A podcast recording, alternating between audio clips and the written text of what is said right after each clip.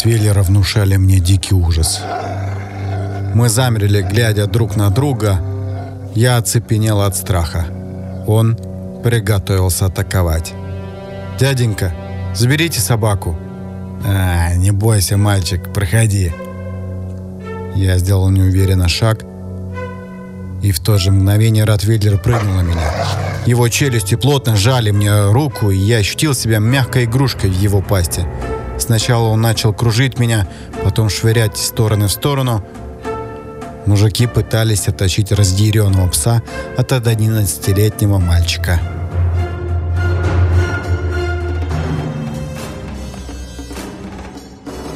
Всем привет!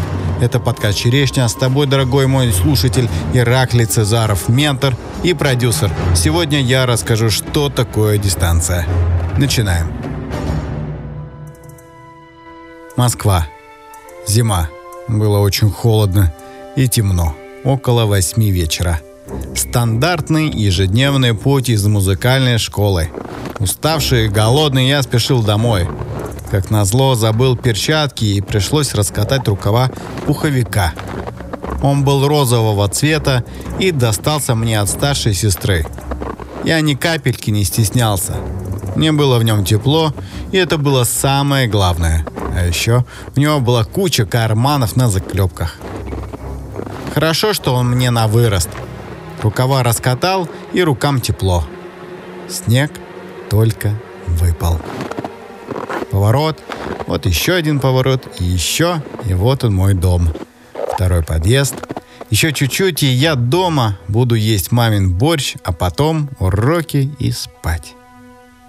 У первого подъезда стояли мужики, пили что-то. Но явно не чай. Недалеко от них бегали собаки. Немецкая овчарка, доберман и ротвейлер.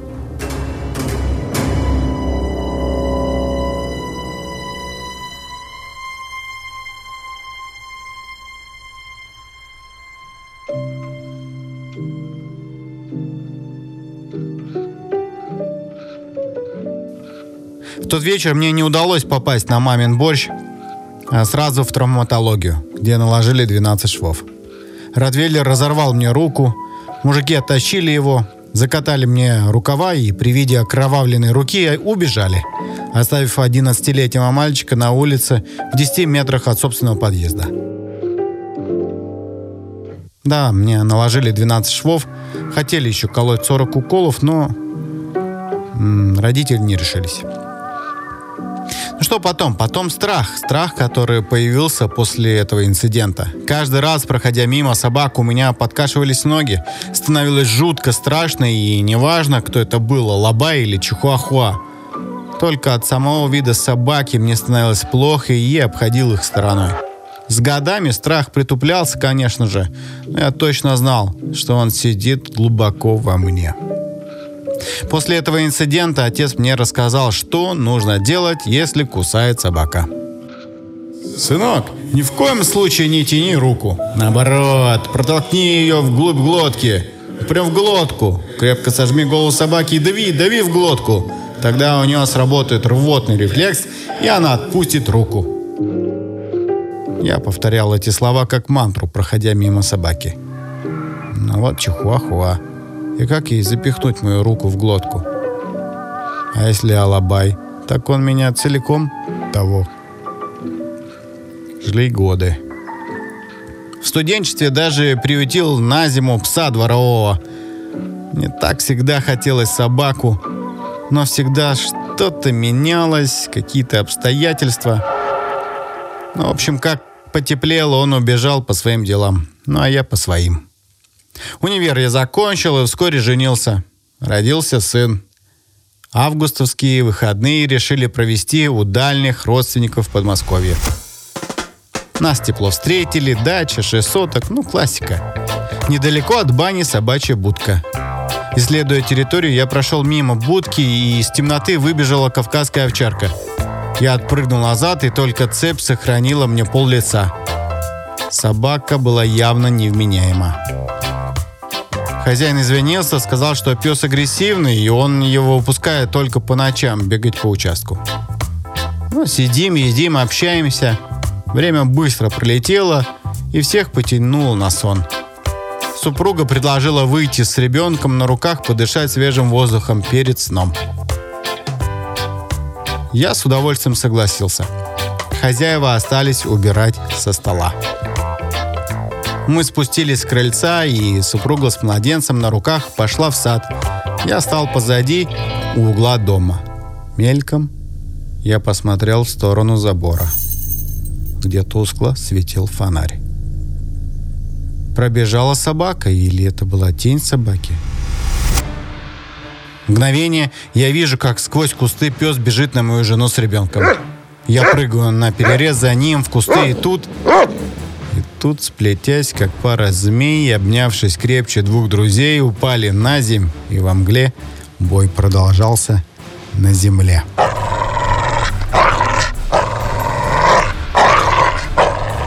Да, ровно так, как у Мцири. Или в Мцири. Но у Лермонтова. Пес вцепился мне в руку, я вспомнил отцовскую мантру и протолкнул руку глубже в глотку. От такого маневра овчарка хренела. Сработал рвотный рефлекс.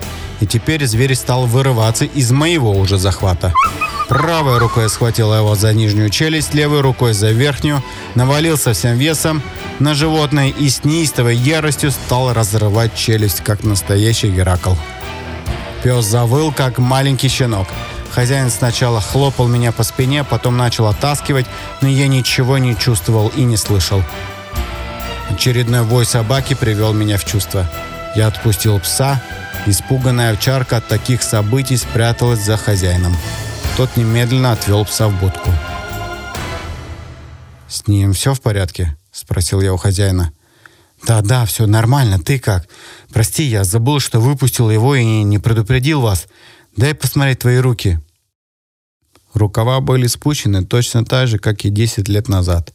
Руки горели. «Нет, нет, давай в ванную зайдем и на свету посмотрим». Я взглядом проводил замеревшую от ужаса жену с ребенком и хозяйку дачи. Мы зашли в ванную, и яркий свет резко ударил в глаза. Руки горели, как и тогда, в детстве, после нападения Ротвейлера. Хозяин медленно стал закатывать рукава, чтобы посмотреть масштаб моих ран. Флэшбэк, флэшбэк, еще один. Перегрузка системы. Последнее, что я помню, я медленно лечу спиной в ванную. Да. Это был обморок. Иракли, Иракли, очнись. Не раз я падал в обмороки. Интересно, что сначала просыпается слух, а потом уже постепенно все остальные органы чувств и резкая такая бодрость, как будто проспал 12 часов. Я глянул на руки. Ничего. Совсем, совсем ничего. Пару царапок, как от игры с котенком. Удивительно. Дистанция. Только через 10 лет я столкнулся с ситуацией, где точно знал, как действовать. Можно теперь сказать, что тогда в детстве мне нужна была ситуация с Ротвейлером, чтобы спасти жену с новорожденным сыном. Звучит классно, эпично, героически. Порой в нашей жизни случаются ситуации, объяснение которым не найти. Попадаются люди, события, на которые ты реагируешь примерно так. Ну с какого перепуга это со мной происходит? Ответа нет. А затем проходит день, неделя, месяцы и, возможно, годы, и ответ находится. А возможно, и нет ответа, а лишь повторение пройденного материала. В данном случае я думал, что победил этот страх, но это лишь был второй раунд. И еще через 10 лет я на пробежке по лесу встретил удивительного волшебного пса с разными глазами. В первой встрече он внушал такой дикий ужас. Мы бежали друг к другу навстречу. За мной ехал сын на велосипеде. С псом мы разминулись и побежали дальше, а уже через пару десятков метров он примкнул к нам и побежал вместе с нами. Ну что ж, пошли вместе. Мы бежали по каньону вдоль реки. Сумасшедшие виды. Чернореченский каньон. Мой любимый. На реке у меня было тайное, секретное место, где я медитировал. Дерево так удачно завалилось над речкой. Я сел медитацию, сын рядом и пес. Пес сел прямо у ног, и мы ушли в нирвану. Возвращаясь домой, мы втроем столкнулись со стаей собак. Во главе стаи было два алабая. Мои двое спутников глянули на меня с ужасом в глазах, полным нежеланием идти в бой, но назад пути не было. «Парни, не боись, мы их раскидаем». Уверенно бежим на них. И мы побежали. Вот это было зрелище.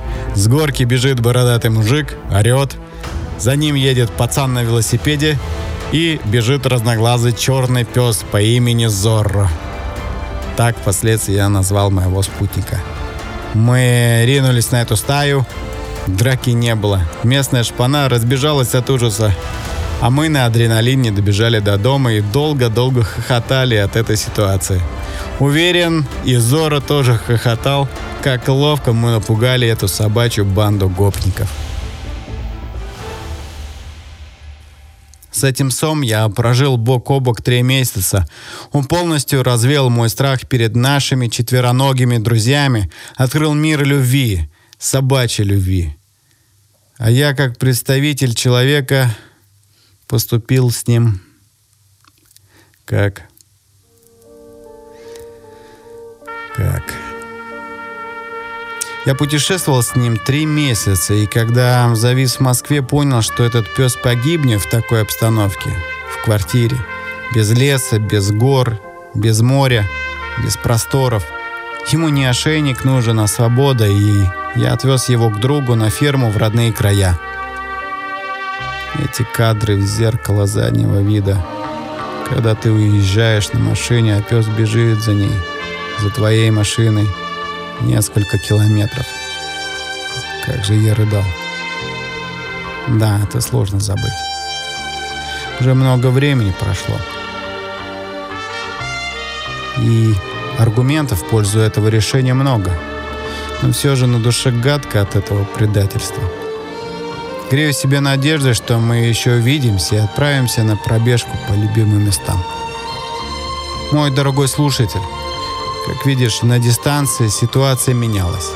Раскрывалась с разных сторон, накапливая с каждым разом все больше и больше опыта, оставляя за собой новые вопросы. Единственное, что мне остается, это только принять мысль, что это все во благо. Любые другие варианты имеют более проигрышную и неэффективную позицию. В одной ситуации я был жертвой, в другой защитником, в третий – предателем. Но все это и есть мой опыт.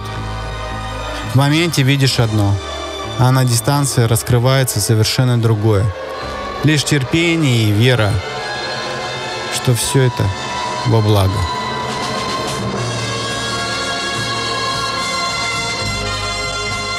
На дистанции я вижу, как мои чувства менялись от дикого, безумного страха до безмерной чистой любви. Получается, что суть в том, чтобы пройти этот путь, чтобы посмотреть на дистанцию и снова и снова признаваться, что истина в любви. Обнимаю вас всем сердцем. Пока.